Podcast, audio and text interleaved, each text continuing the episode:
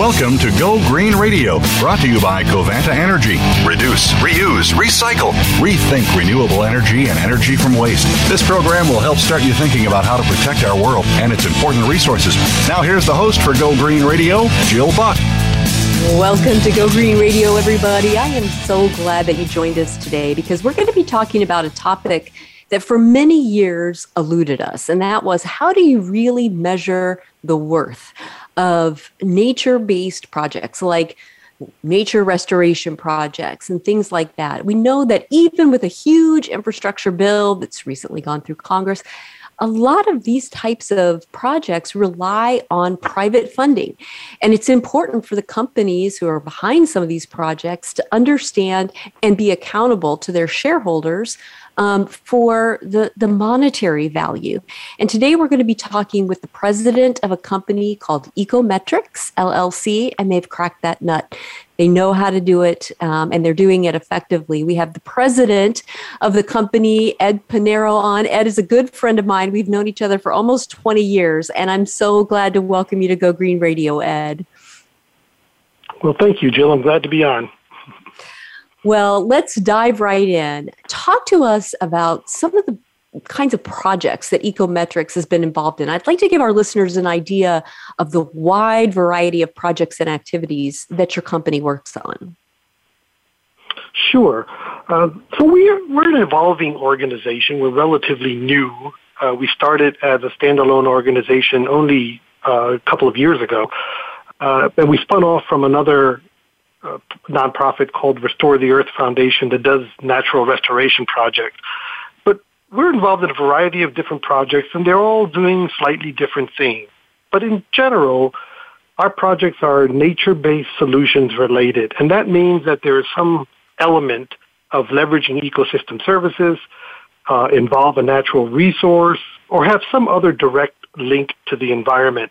But it is important to point out that we as Ecometrics, we partner with the entity that's actually doing the project. Because what we do is provide the, the methodology that assesses and uh, measures the benefits of a project. And these projects of many different types. They're restoration projects, reforestation, uh, innovative agriculture, uh, conservation of, of wild areas and so on. It's, but there's always, there's always a natural connection to them. Mm-hmm. And and talk to us about why it's so important to be able to quantify and monetize the environmental, social, and economic benefits for corporations that are looking to invest in nature-based solutions. Sure. And uh, the, the, important underlying philosophy behind this, and it's the reason actually Ecometrics was created uh, several years ago, was it's important because because corporations and honestly any other type of organizations, they have to make financial decisions uh, in terms of making their investments. So even if a company is really committed to doing nature-based solutions work or some other kind of environmental project, and maybe it's originally initially driven for ethical or moral reasons or a corporate social responsibility goal, they still need to have a sense of the return on investment. And if for no other reason, they need to know this return on investment to determine which projects will have the most impact and are financially practical. So in a sense, what we're doing is what any company does for anything else, and that is figure out what it will cost and what value that investment will generate. The trick with nature-based solutions, however, is that determining the quantity and value is a little bit more difficult than with manufactured solutions. So, for example, determining the cost of a water filtration system and calculating how much contamination it might remove from water is easier to do than figuring out how much nutrient contamination is being removed by surface water passing through a wetland. And for the value, it is even difficult to calculate what the wetland, what value that wetland is creating. It's not impossible, but it's more challenging uh, and that difficulty puts nature-based solutions at a disadvantage as an option to address a specific problem.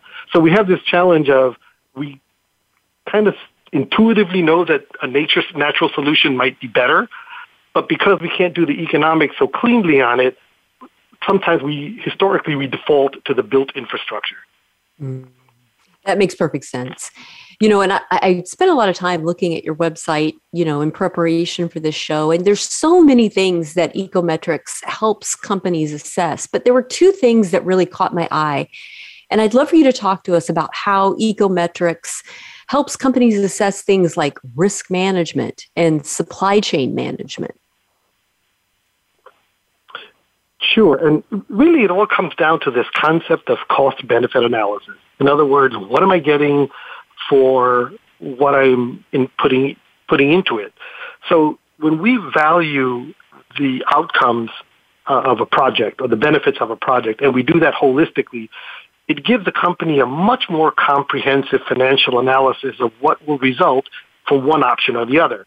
So with risk mitigation, it can give insight into what risk, what the value of the risk that is being removed by, for example, using a nature-based solution over built infrastructure.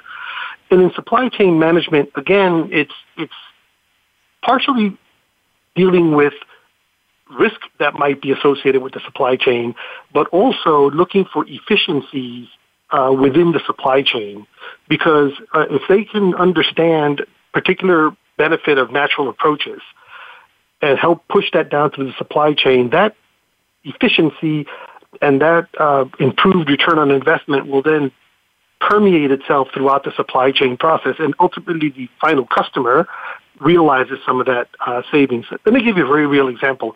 One of the projects that we've assessed is a, a restoration project in Louisiana, and we were able to show with uh, with the with the analysis that this natural restoration of these land, of this coastal area in, in coastal Louisiana provided storm and flood resilience at a lower cost than built infrastructure. So mm. to the company, they said, well, you know, obviously now investing in this restoration project is going to give me better flood protection of my of my facility, my infrastructure, at a lower cost than if I had to build flood walls or levees to get the same level of protection. So that's a very real example of how this analysis um, uh, really helps a company make a decision. Wow, and that's so timely right now as Louisiana is concerned about a big storm heading their way. I mean, that's the kind of stuff that um, really brings this conversation of the cost of climate change mitigation as well into the conversation. That that's really really interesting. You know, your website mentions that your reports that you give to companies are not only third party verified, but they're also ready for audit. And, and I'd like for you to talk to us about these audits and, and why it's such a critical component of your services. Sure. And, um, you know, when we talk about auditing, there's many different kinds of auditing. There's very, very formalized auditing, for example, financial audits. Uh, but there's also auditing that's done by one party of another party's work as part of the relationship they may have with each other. So when we talk about our reports are ready for audit, what we do across the board is make sure that the information that we're providing is credible, transparent, and supported. So when we use, uh, let's say we're going to use an equation or we're going to use uh, financial value that we're going to multiply by in order to determine uh, uh, the, the ultimate value of a benefit. We provide where we got that information from, why we chose that particular bit of information, where someone can go look at it if they want to validate that. So, so that allows us to uh, provide the whole chain of custody, so to speak, mm-hmm. of any information we, we include in our reports, so it could be externally audited. In, in, in projects where quantification and valuation information is used in a transaction, such as in, in the carbon markets, it mm-hmm. is very important to be able to justify those numbers because that's really what's going to support the viability of the project. Also, on the public relations side, the auditing might be uh, something that's done through a reporting protocol. So if you're if you're providing uh, information uh, for communication purposes, there there are people out there that might be interested in in auditing how you came about to make that information. And this really, for example, gets at the at the core of concerns over greenwashing. You know, mm. where where organizations might make a claim and there's no way to, to be able to justify that claim. So we try to facilitate all of that whether it's public that, relations, whether it's for a, tra- a, transactional market, whether it's just for a uh, customer supplier relationship. We try to provide the information so that can be audited. Uh, and as we'll talk about probably in, in, in later on in the discussion, there are um, there's other way there's additional certifications that are involved where we need to have that auditing capability. Mm-hmm. I like that transparency. That's so now. That's so 21st century to be that transparent. Your website also says that you know your evaluations are third party verified. I'd love for you to talk to us about who some of these third parties are and the kind of partnerships that your company has with independent verification programs. Sure. And as with everything, there's multiple variations on the theme. Mm-hmm. So with certification, I, I can probably for the, for the sake of the discussion, break it up into two pieces. So at a minimum, with Ecometrics, we get the entire analysis we do for a project independently reviewed and certified, specifically by an organization called Social Value International. And SVI is a global organization that sets principles and protocols for quantifying and valuing, especially socioeconomic benefits. Um, so we send once we're done, we send that report off to SVI. They look at it, validate our numbers and our approaches. Uh, they essentially they're auditing the report is what they're doing, uh, and then they issue an independent certification from their organization for the entire project. Mm. But the other type of of certification that occurs is this what I call, you know, uh, attribute specific and that is where there's certification for a particular uh, aspect of the project. So, for example, we collaborate with an organization called the Wildlife Habitat Council. So they independently review and certify projects that are done by companies intended to create bio- biodiversity and habitat. So again, our reports that do the quantification and valuation analysis can be used by WHC to certify a project. So, so Ecometrics tries to quantify, you know, we try to calculate and quantify, mm-hmm. um, uh, in that particular case, how much habitat is created, what biodiversity is created, how right. much of it, and what, um, and what the value is. Fantastic. Well, we're going to take a quick commercial break, but when we come back, we have so much more to talk about with the president of Ecometrics, Ed Piñero. So don't go away, folks. There's more Go Green Radio right after this. News, opinion, Your voice counts. Call toll free 1 866 472 5787. 1 866 472 5787. VoiceAmerica.com. Take a wild guess. How much garbage generated in the United States today is converted into energy? Is it 26%, 43%, or 14%? Working here and around the world to produce a reliable supply of clean, green energy, Covanta Energy works with communities to turn household trash into energy. Oh, yeah, that question I asked earlier? Today, only 14% of U.S. garbage is converted to energy. Just 14%. Covanta alone processes half of that municipal solid waste into renewable energy for a cleaner world. For more information about Covanta Energy, visit us today at www.covantaenergy.com. Conservation starts with us. Learn about environmental concerns each week when you tune in to Our Wild World with host Ellie Weiss. Our show centers on Africa each week and what's being done to save our wildlife, ecology, and ourselves. However, we'll also discuss what's going on closer to home. And most importantly, we'll let you know what can be done in our own backyards by featuring guest experts and featuring your questions and answers. Listen every Monday morning at 8 a.m. Pacific Time, 11 a.m. Eastern Time on the Voice America Variety Channel the Internet's number one talk station. Number one talk station. VoiceAmerica.com.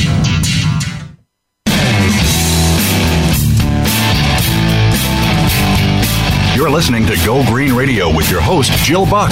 Jill would love to hear your comments or questions on today's show, so call us toll free at 1 866 472 5788. That's 1 866 472 5788. Write to us too. Save some trees and send us an email to gogreenradio at gmail.com. That's gogreenradio at gmail.com. Now back to Go Green Radio with your host, Jill Buck.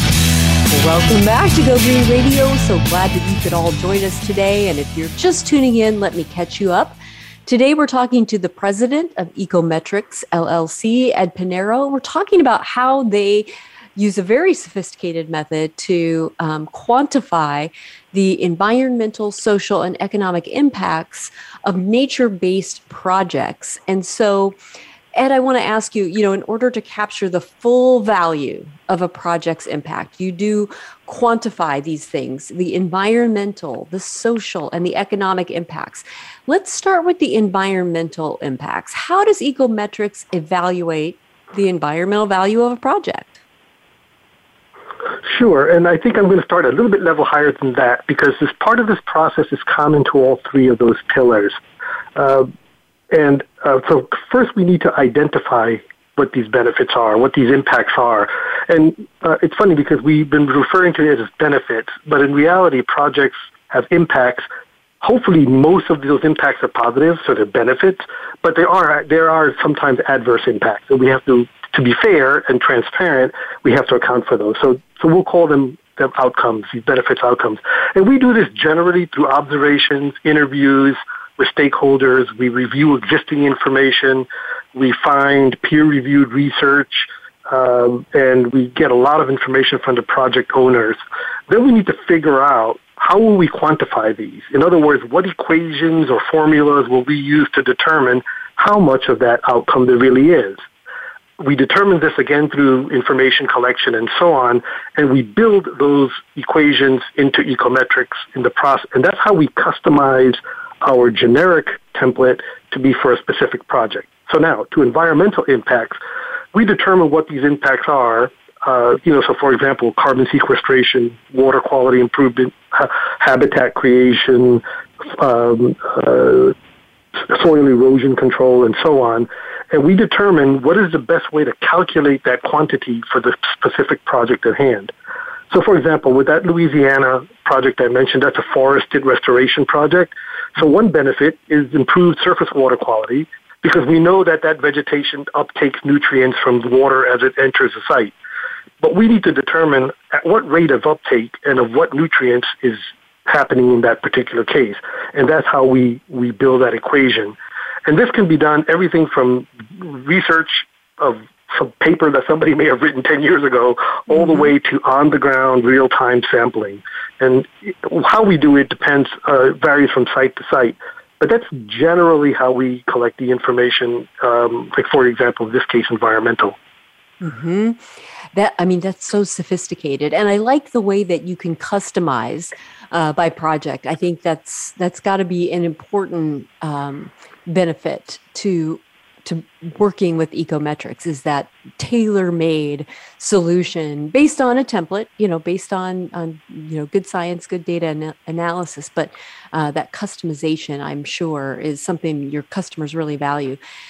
I have a similar question about the social impacts. How does ecometrics quantify? I mean that's the tough thing. Quantify the social impact of a project yeah, it's excellent that you ask about social next because it really ties into your point about customization. So generally speaking, the social impacts, we, we quantify those generally in the same process, but here we need very different types of information.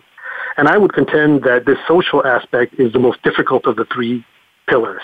Because social aspects, you know, we're talking about community resilience, quality of life, general health issues, educational opportunities. So these are more difficult to um, you know to, to, try, to try and quantify as compared to figuring out how many tons of carbon a tree you know will will will sequester over time. So the way we do this is through a, a, a key part of ecometrics, which is stakeholder engagement. So throughout an entire project, we're talking to the local, we're talking to the relevant stakeholders. And this is everything from the project owners, the funders, other investors, the people who live next to the project, the people who live in the town where the project exists. Uh, and then we go out in concentric circles looking at the region, so on and so forth. And they tell us what's important to them and what they would see as a benefit from the project, what they see as a detriment from the project, what they expect, what they would expect from that would affect them from the project, and that goes into the same that we feed that into the same process of other information we may have collected to start to quantify that social benefit. So, are we going to create jobs? And if so, are those the jobs that the community wants? And mm. what are they worth? What will they What will they pay? So all those very specific things have to figure into the quantification of social benefits. That's fascinating. I, I, I, could spend a whole show just talking to you about that. I think that's fascinating. But I, I want to go into how you evaluate the economic impact of a project because I know that's got to be incredibly important to the investors. Yes, it is. And um, when we talk about economic benefits, some, you know, these all these benefits are really all tied together. So social benefit also generates economic benefit. For example, you know, uh, particularly economic development in uh, local economic development. So, uh, hate to sound repetitive, but we do mm-hmm. it the mm-hmm. same basic way in, in, mm-hmm. in, terms of how we collect the information. But for economic uh, uh, impacts now, now one of the very key and important input is not only the stakeholder engagement, but then we start looking at uh, statistical information that's available um, some of it is Bureau of Labor Statistics kind of information, local economic uh, de- development agencies. So then we really start to try and tie what is the, uh, how do you figure out how much of a certain thing is being done and how do you put a value on it? Uh, and this is an element where the customization of ecometrics to, a, to the project is important because if you're creating a job even if there's the same kind of job somewhere else, it may have a completely different economic value in terms of what uh-huh. it creates uh, for the for um, a given uh, one area over the other. So this correction, so to speak, for generic numbers that you may get from your, you know, the Department of Labor, correcting that for local situations. Another interesting economic development comes from a social benefit, and that is if you're improving educational opportunities, how does that translate into an economic benefit? What is the earning potential mm. as a result of that education opportunity? What is the career opportunities uh, of, uh, uh, you know, diverse career opportunities that may stem from that? How will that reflect back on the community? So this is all part of that analysis. Very, very important. Now, your website mentions that companies can use ecometrics for forecast scenario planning. Talk to us about how that works. Sure. So forecast planning simply means that we're, use, we're, we're, we're running an analysis, but we're doing it for something that hasn't happened yet. So we have to put in some projections that are speculative. So we still collect all the same information, but it is based more on what is intended to be done versus what is done. And because this all happens before the project, project actually starts, we have the luxury to change parameters to see how things will change. For example, we can run a scenario uh, using different land use options to see how that affects the outcome. Should we have 10 acres of agriculture and 12 acres of forest land or the other way around? You know, so um, the, the way ecometrics is set up is once you have the inputs and you give it the calculation methodologies that we talked about, it could just run an analysis. Uh, and really all you have to do is change the input parameters to get different scenarios. Hmm. So, are you still engaging with stakeholders in the community, or, um, you know, how how might you gather the data for a forecast scenario planning situation? that's a good question. So, usually the forecast scenario planning is done. We we already have kind of a general sense of what the project is going to try to do and where it's going to be. So, yes, we do include the um, we, we do the whole full project, stakeholder mm-hmm. engagement, all the data collection. The difference is that we haven't really gone into the field and done anything yet. But we're, when we talk to the stakeholders, we speak of what we intend to do. And sometimes that stakeholder feedback helps us make adjustments. Um, whether they, you know, we say, well, maybe we should do a little bit more of this and that based on what the stakeholders have uh, have told us. Uh, so that's and forecast planning is not a required step, but since you have that capability, it's recommended that before you really get too deep into what you're going to do, you can do that. The other thing we can do, which is what we call more generic forecasting, and that is you may not even know where you want to do it yet, you know, mm. but you have an mm. idea of a project. We can run an analysis, and what we use are just more generic proxies. So, yeah. you know, maybe we don't talk to uh, adjacent property owners since we don't know where where the project is going, but we may be able to proxy that by saying, well, generally speaking, this is how this kind of project affects, uh, uh, you know, an adjacent property, and we and we put that information in. The further back you go uh, in detail, the more uncertainty is built into the results, and we make that very clear in our reporting. Mm-hmm. Mm-hmm. You know, I saw that companies can also use ecometrics to evaluate their project to determine if the project impact was achieved. And I'd love for you to talk to us about that process and how it differs from what you do with forecast scenario planning. Sure. Well, evaluative is then the other part of the story, and that is here we're actually putting in project information. You know, so this is what we have done. Uh, so the numbers are very solid. You know, we know we know how many acres of something we may have done or what we've we've done. We have a much better understanding of where the stakeholders feel about the project because now they have experienced it. Um, for you know for some period of time. We've uh, we may have already gone through some kind of auditing process. So the the the execution of the analysis is the same, except the certainty and the detail of the inputting information is much more refined. So everything is a trade-off. The you can jump into the middle of a project that's been around for a long time and just then introduce ecometrics and it could do an evaluation It in the in the perfect world, you would do a forecasting or a pre-analysis.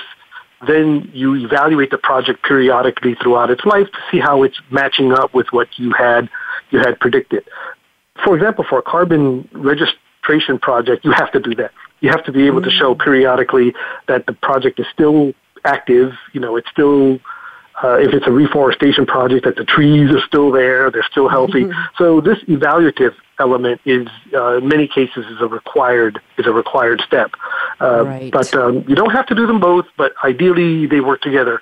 For evaluatives, Perfect. though, even if you jump in the middle of a project, in order to show the value created, you need to have some sense of what the reference point was.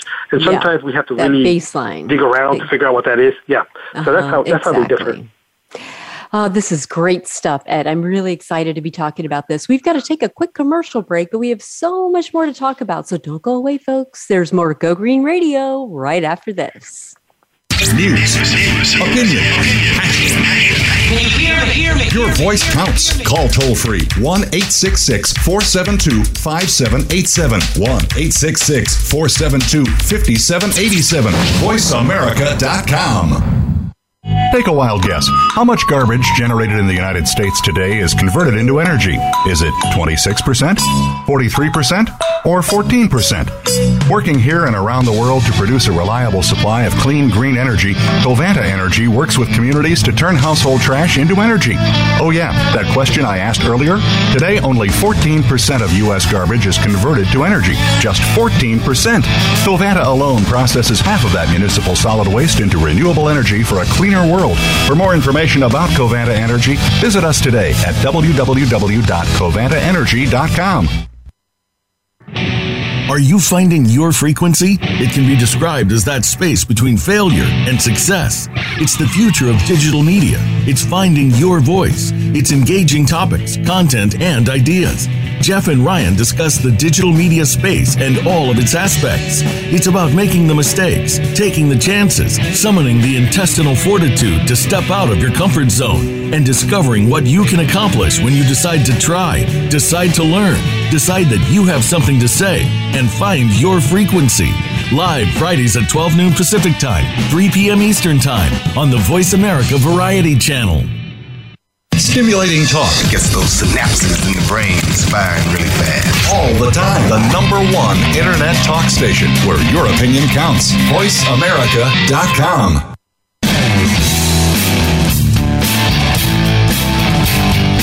You're listening to Go Green Radio with your host, Jill Buck.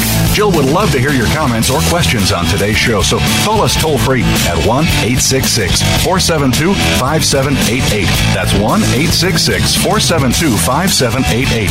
Write to us too. Save some trees and send us an email to gogreenradio at gmail.com. That's gogreenradio at gmail.com. Now back to Go Green Radio with your host, Jill Buck.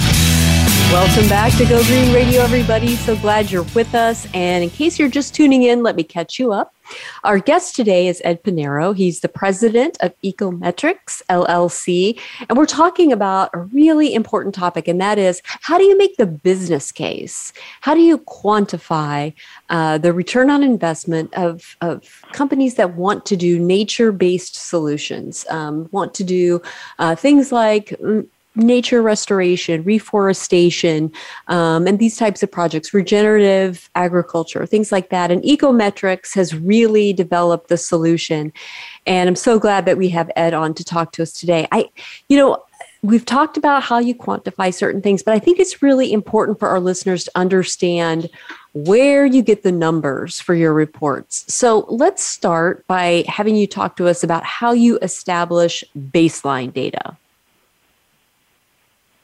Sure. Uh, well, baseline data, and here we refer to baseline as what are we comparing, what's our reference point? In other words, what are we, when we talk about creating value, which is what ecometrics is measuring, you have to show relative to what? you know, where did you start? So our baseline information comes from whatever we can get our hand on that was pre-project or pre-start date conditions. Right. And so with this, you know, the preconditions, I'm sure that comes from a number of different sources. I mean, um, do you want to talk to us about some of those sources? Sure, sure. So, um, in terms of where these numbers really come from, we get them in a similar way to the way we got the methodologies to calculate the impact. So, in other words, in the, we earlier we talked about how do we figure out how we're going to quantify? You know, what are going to be the equations? But we also need to know what numbers go into those equations. So if we're going to, if we, if we understand that uh, a tree will sequester carbon, and you know we can multiply well how many trees we have time and that'll we need to know well how many tons per tree is it uh, so that those values, which we call proxies or, or our constants, we have to be able to get those as well. And we get those in large part through the same process of reviewing available uh, databases. Uh, some of it we calculate ourselves. We have partnerships with organizations who are subject matter experts, so they actually may be collecting site information, actual biophysical information being collected from the site. Uh, and, and that's how we start to amass um, these numbers. And from a valuation standpoint, we we have to get the same kind of a, of a number. So let's say that now we know how to calculate tons of carbon sequestered. We now know how many tons per tree or per acre is being sequestered. Now we need to figure out how much is that ton worth. And we get mm-hmm. that information from different types of sources, particularly financial information. So that, in other words, there is a kind of a, an average market value for a carbon offset. There is a social cost of carbon. You know, what is the cost of a ton of carbon to society at large? So we amass those numbers as well, and they go into the equation. So we basically go from what do we have times how much of it is there times how much is each of that unit worth. Mm-hmm, mm-hmm. That makes perfect sense. And, you know, I'm sure this is very, very project dependent. I mean, if you're looking at a project that's going to be, you know, uh, some of its outcomes will be better surface water quality or, uh, you know, something like that, you're going to be looking at different numbers. But generally speaking, where do the numbers come from when you're monitoring and measuring a project that's actually uh, underway? Yes, um, and here uh, what we're doing is we're refining where we started. So, uh, for example, uh, as as the project goes on, we can actually get real time measurements. So we can we know, for example, how the water quality may be changing in a project. Did we actually create uh, the jobs that we said we were going to create?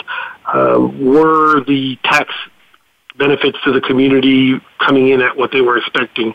So those numbers we start to collect from the project itself.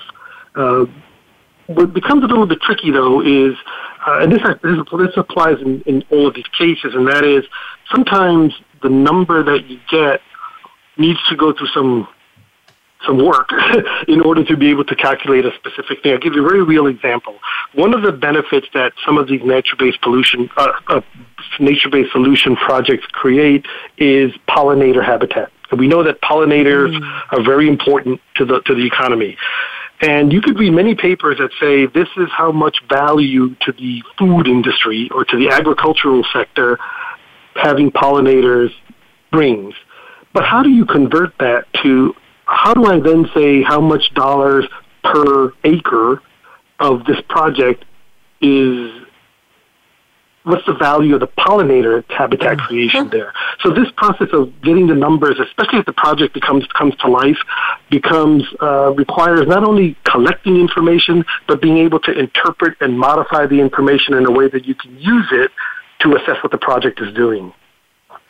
That makes perfect sense. That makes perfect sense. And and when you're measuring the financial opportunities involved in a project, where do the market numbers come from?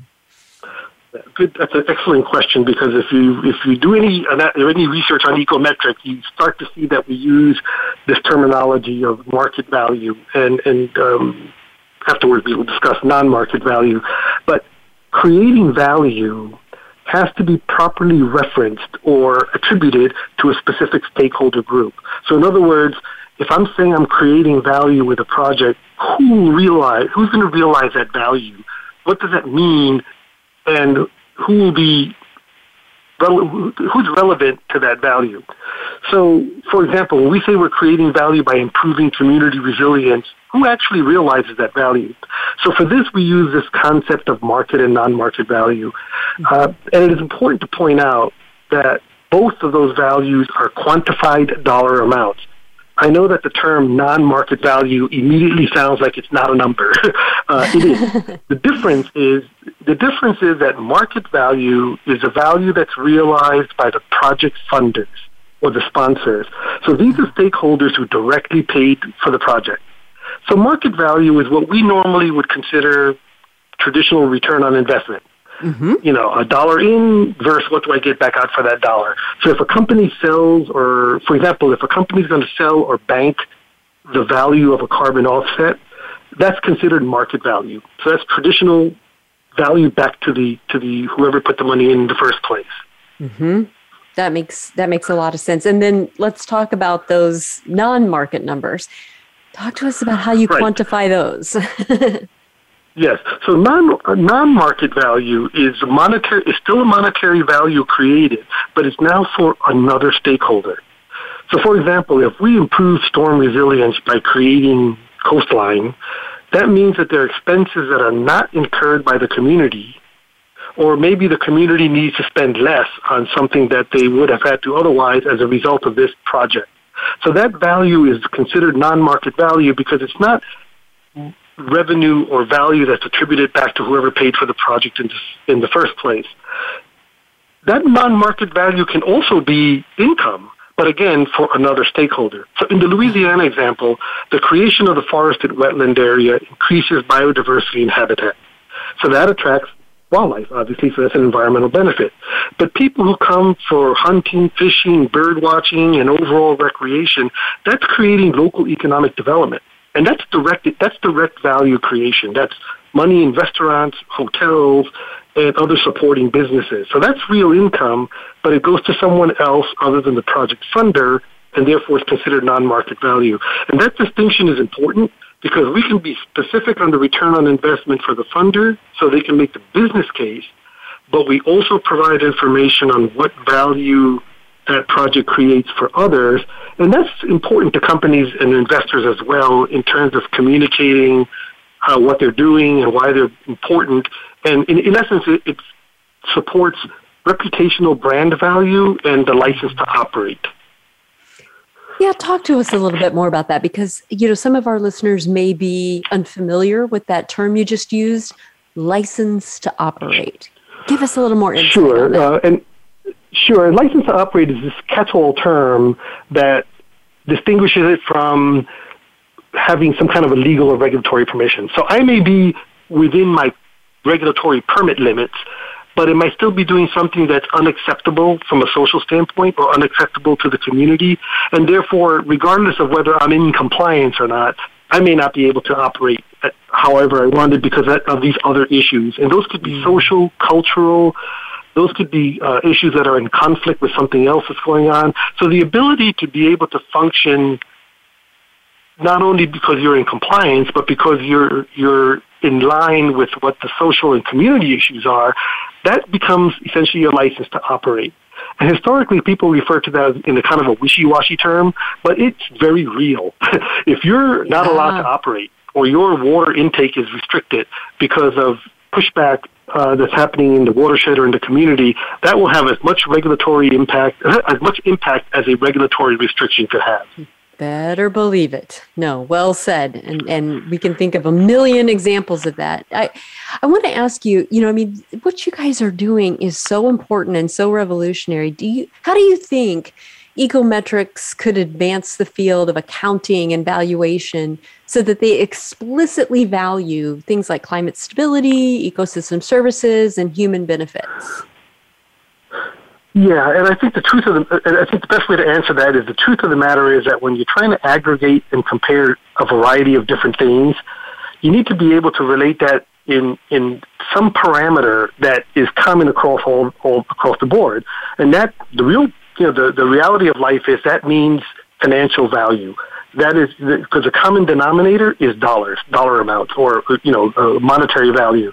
So the ecometrics' ability to determine monetary values for such a diverse list of impacts and benefits, it then becomes relevant to the accounting uh, and the, whole financial valuation community because now we can put nature-based solutions on equal footing to other kind of capital investments or O&M operation and maintenance costs. So yes, you can figure out what the what the um, the accounting is around building a building or building a wastewater treatment plant, but now you can give equal analysis to planting a wetland or re- restoring a forest. Yeah, I think that, that what you're doing is really going to have. I, I, know there's an organization, SASB, where uh, you know a lot of the accounting firms in the, the country are really kind of pushing for these types of metrics uh, to not be voluntary, but to actually be part of SEC filings and what have you. But what you guys are doing right. is taking it quite a bit further, I think. Um, we've got to take a quick commercial break, but when we come back, we have so much more to talk about. So don't go away, folks. There's more Go Green Radio right after this. Streaming live, the leader in Internet Talk Radio, voiceamerica.com. Take a wild guess. How much garbage generated in the United States today is converted into energy? Is it 26%, 43%, or 14%? Working here and around the world to produce a reliable supply of clean, green energy, Covanta Energy works with communities to turn household trash into energy. Oh, yeah, that question I asked earlier? Today, only 14% of U.S. garbage is converted to energy. Just 14%. Covanta alone processes half of that municipal solid waste into renewable energy for a cleaner world world. For more information about Covanta Energy, visit us today at www.covantaenergy.com. Streaming live, the leader in Internet Talk Radio, voiceamerica.com.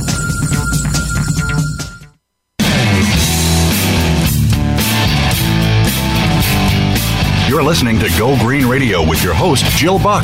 Jill would love to hear your comments or questions on today's show, so call us toll free at 1 866 472 5788. That's 1 866 472 5788. Write to us too. Save some trees and send us an email to gogreenradio at gmail.com. That's gogreenradio at gmail.com. Now back to Go Green Radio with your host, Jill Buck.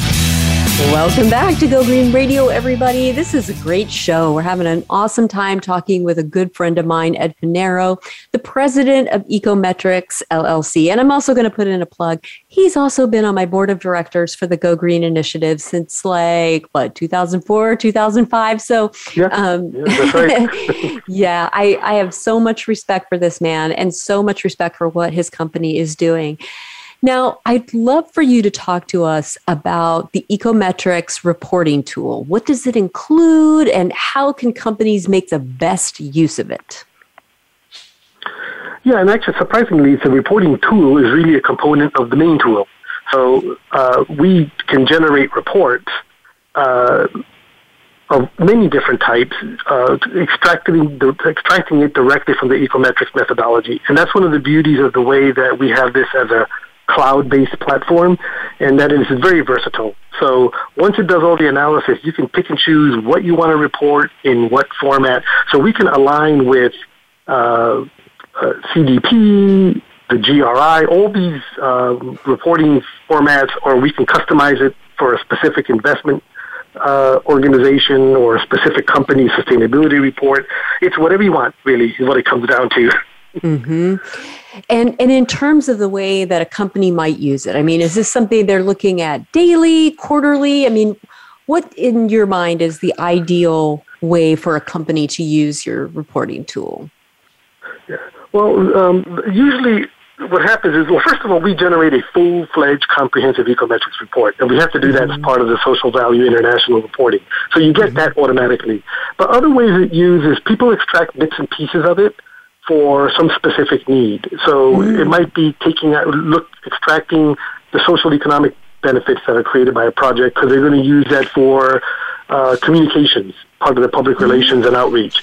Uh, others might extract a specific attribute, you know, how much carbon is being sequestered because they're submitting that as part of a carbon project registration. So uh, reporting elements are, are, are extracted based on what the ultimate need is. One of the things that we're doing is we're creating a, gener- a generic template that fits some of these global ESG or you know these yep. sustainability reporting formats. Um, so Oh, yeah. that's that's super cool because I know that that's the bane of a lot of sustainability directors' existence is kind of manipulating the same data to fit into a variety of reporting tools, and so that's that's so valuable. Um, Ed, I'd love for you to talk to us about the importance of a variety of offset programs and how Ecometrics helps secure those those offsets for your clients.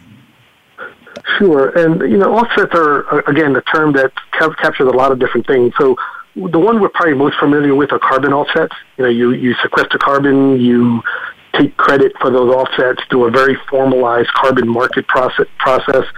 Uh, uh, but there are other place, there are other types of offsets that are actually mar- transactable in the market, like water mm-hmm. quality credits in some states, uh, wetlands banking. Uh, there's a movement to develop biodiversity trading so that you create biodiversity and can sell that to somebody else who who may have disrupted. Uh, so the way Ecometrics supports all of those offset markets is, is again through the robustness, transparency of how we determine the calculations. Because when we put a number in to any one of these offset markets, uh, we can show the, the, the credibility of how that was calculated, and that facilitates the application process. Mm, gotcha. Yeah, that's that's really a great service that you provide. Now, you, you've talked to us a little bit about the Louisiana example, but I'd love for you to give us one or two examples or case studies of success for your company. I know that you're still fairly young as a company, but I'd love to hear a little bit more about a real world example of how your methodology has succeeded in actually bringing some great projects to fruition.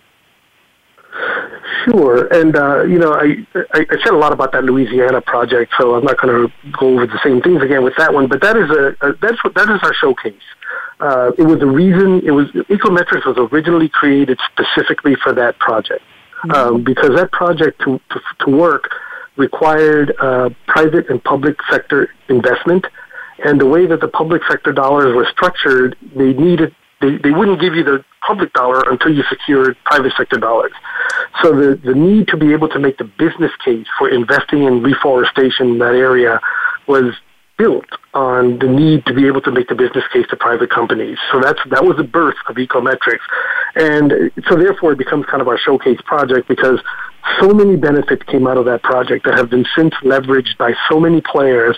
It is a perfect example of how once you know how a nature-based solution, how much it's worth and what it's actually doing for you, it makes such a strong case for the investment. And that project has continued to grow. New companies have come into play. New public sector players have come into play. Uh, they started off being very heavy on the storm resilience, but then it got into carbon, and then it got into water quality trading, and now there's interest in the biodiversity. So it's it's a great example of of the, the many different things that happen from these kind of restoration projects. Another quick example I want to put out though is we're working with a, comp- a solar solar energy development company. They build commercial grade solar farms. So in other words, not rooftop stuff. This is the big arrays you see when you drive mm-hmm. by some of these areas. Um, they actually have um, decided to not only build solar farms, but they use the land of these properties for advanced innovative agriculture. You know, so it's it's what's called regenerative agriculture, which is its own topic. But we have been working with them to be able to capture the full value that you get from a project that does both of these things because it's more than it, it's a case of one plus one equals three. So the solar farm has its benefits the agricultural project has its benefits but by combining the two there were actually incremental increase in the benefit. One other very important point on that project which is why i think it's a good example for ecometrics. When you build a solar farm you're generating renewable energy which you put into the grid. So to the people who live right next door to that solar farm that's not a direct, necessarily a direct benefit. You know, they don't mm-hmm. immediately see the connection to them of this being done, yet they have to live with the solar farm next door. So the ability to show what value these projects create for the local community, in addition to the renewable energy, has really made a difference in, enable, in the ability to uh, expand the ability to generate solar energy. It's that license to operate piece, right? Yes, absolutely. Absolutely. Yeah. Yes. I'm going to ask you to look into your crystal ball a little bit, Ed, and, and talk to us yeah. about, you know, what's on the horizon for the rest of 2021 and 2022 for Ecometrics LLC. Sure. Well, one of the immediate things is we're just going to be doing more and more different kinds of projects. Um, you know, we're we started off in Louisiana, and now we're we're in terms of what's on the horizon, we're pretty much all around the country. We've got a couple coming up in California, even. Uh. We have uh, proposals for work in Brazil. Uh, there's work uh, in Europe. We have you know work up in Western Canada. So we're expanding the types of projects and where we're doing them, but we're also enhancing Ecometrics itself you know, when it started, it was an Excel spreadsheet. You know, it was that straightforward. And we've since converted it into a cloud-based platform, which has really helped with flexibility and adaptability. Um, and we're just constantly improving it and adding elements to it so that it could, uh, including making it parts of it more client-driven. So rather than us having to do everything and, you know, kind of a black box approach, it, mm-hmm. it, it includes the client in the process in terms of actually inputting information. And finally, we're looking at expanding ecometrics into what it's able to assess. It started off as a project oriented analysis. In other words, what is the project? We analyze it. But now we're looking at looking at activities. So in general, is one type of irriga- of uh, ag- agricultural irrigation better than another type? You know, so before you even know where you're doing it, how do these technologies compare to each other? And finally, we're looking at can you do an ecometrics analysis of an enter, of at the enterprise level? In other words, of a company or a division of a company. So these are all areas that we're looking to um, evolve into with this methodology. Oh, that's exciting. We're going to have to have you back on to see uh, what's new in, in a few months. You know, we, we just have a, a minute or so left in the show, and I want to give you a chance to to give some parting thoughts to leave with our listeners. What would you like to leave our listeners with? Sure. So real quickly, I, leave, I hope to leave people with two realities. Number one is that nature provides services. It is a partner and a resource that needs stewardship not only because of its intrinsic importance, but the role it plays in allowing our society to function. You know, we always talk about needing to invest in failing infrastructure, mm-hmm. but we mm-hmm. don't talk as much about the need to invest in nature, yet it is mm-hmm. infrastructure in terms of what the different things that it that it does for society and how society interacts. And that's why we consider the environment a stakeholder when we do an analysis. The second takeaway is we need to be able to talk dollars and cents. I know there's a right. tendency to speak of nature and environment in more esoteric terms, but we to fully leverage that potential, we need to be able to make the business case. And that means being able to speak about it in dollars and cents terms. Well said. Absolutely. Thank you so much. Thank you so much, Ed. And thank you to our listeners for joining us. We'll be here same time, same place next week with more Go Green Radio. Until then, have a wonderful week and do something in your life to go green.